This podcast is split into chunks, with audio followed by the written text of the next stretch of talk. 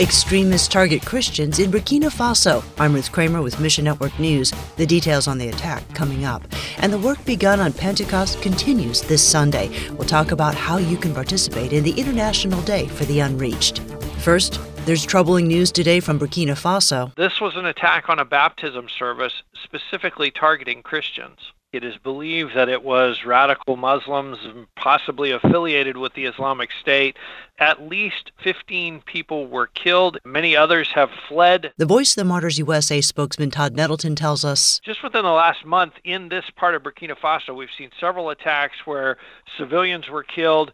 This attack happened just a few miles from the border with Mali. We have seen in, in past months, we have seen radical groups coming across that border from Mali and, and conducting attacks like this and then going back into Mali. Islamic terrorist groups are gaining ground in the Sahel region and have been for the past few years, but you probably won't hear much about it in mainstream news. You know, it really is flying under the radar of the world and uh, you know, I don't have a good explanation for that, but when we hear these kinds of attacks and then nobody pays attention, it's like, wait a minute, 15 of our brothers and sisters were killed. Somebody needs to be paying attention to this. If you want to help persecuted believers through VOM USA, we'll connect you at our website. Meanwhile, just when you think it couldn't get worse in India, it did. On Monday, Cyclone Tauktae hit India's west coast, killing 90 people, including workers on a sunken barge. That same day, India also set a new national record for the most COVID 19 deaths in 24 hours. Cyclone Tauktae's winds got up to 130 miles an hour and is the Arabian Sea's fifth largest cyclone since the late 90s. And authorities tried to evacuate 200,000 people along the coast, but coronavirus and social distancing made that process complicated. Erik Morshead with Mission India says they have ministry partners there who were affected. Many of their houses are just completely wrecked.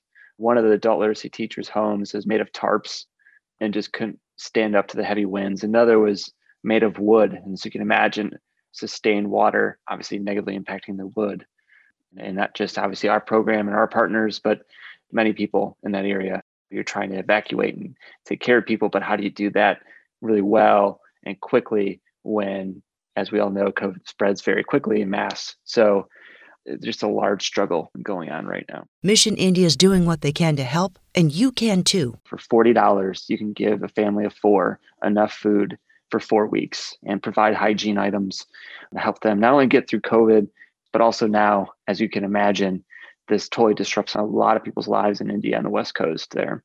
And so being able to provide a relief kit to those areas is crucial. And Pentecost Sunday is this weekend, May 23rd. The day of Pentecost takes us back to uh, Acts chapter 1 and chapter 2. And Jesus promises to his disciples that they should go to Jerusalem and wait, and he's going to send the Holy Spirit that will empower them to bring his message to the whole world. That's York Osbacher with Operation Mobilization and with the Alliance for the Unreached. He says 2,000 years later, a third of us still haven't received the gospel. Three billion people in the world today are without access to actually know about the good news of Jesus.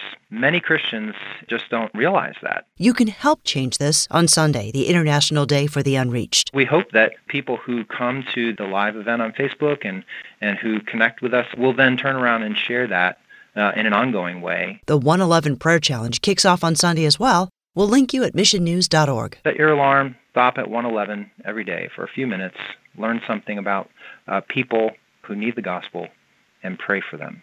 That'll last 33 days from whenever anybody starts it, but we're hoping that many people will do that on the day of Pentecost this coming Sunday. Ask God how He wants you to respond, and then find your place in the story.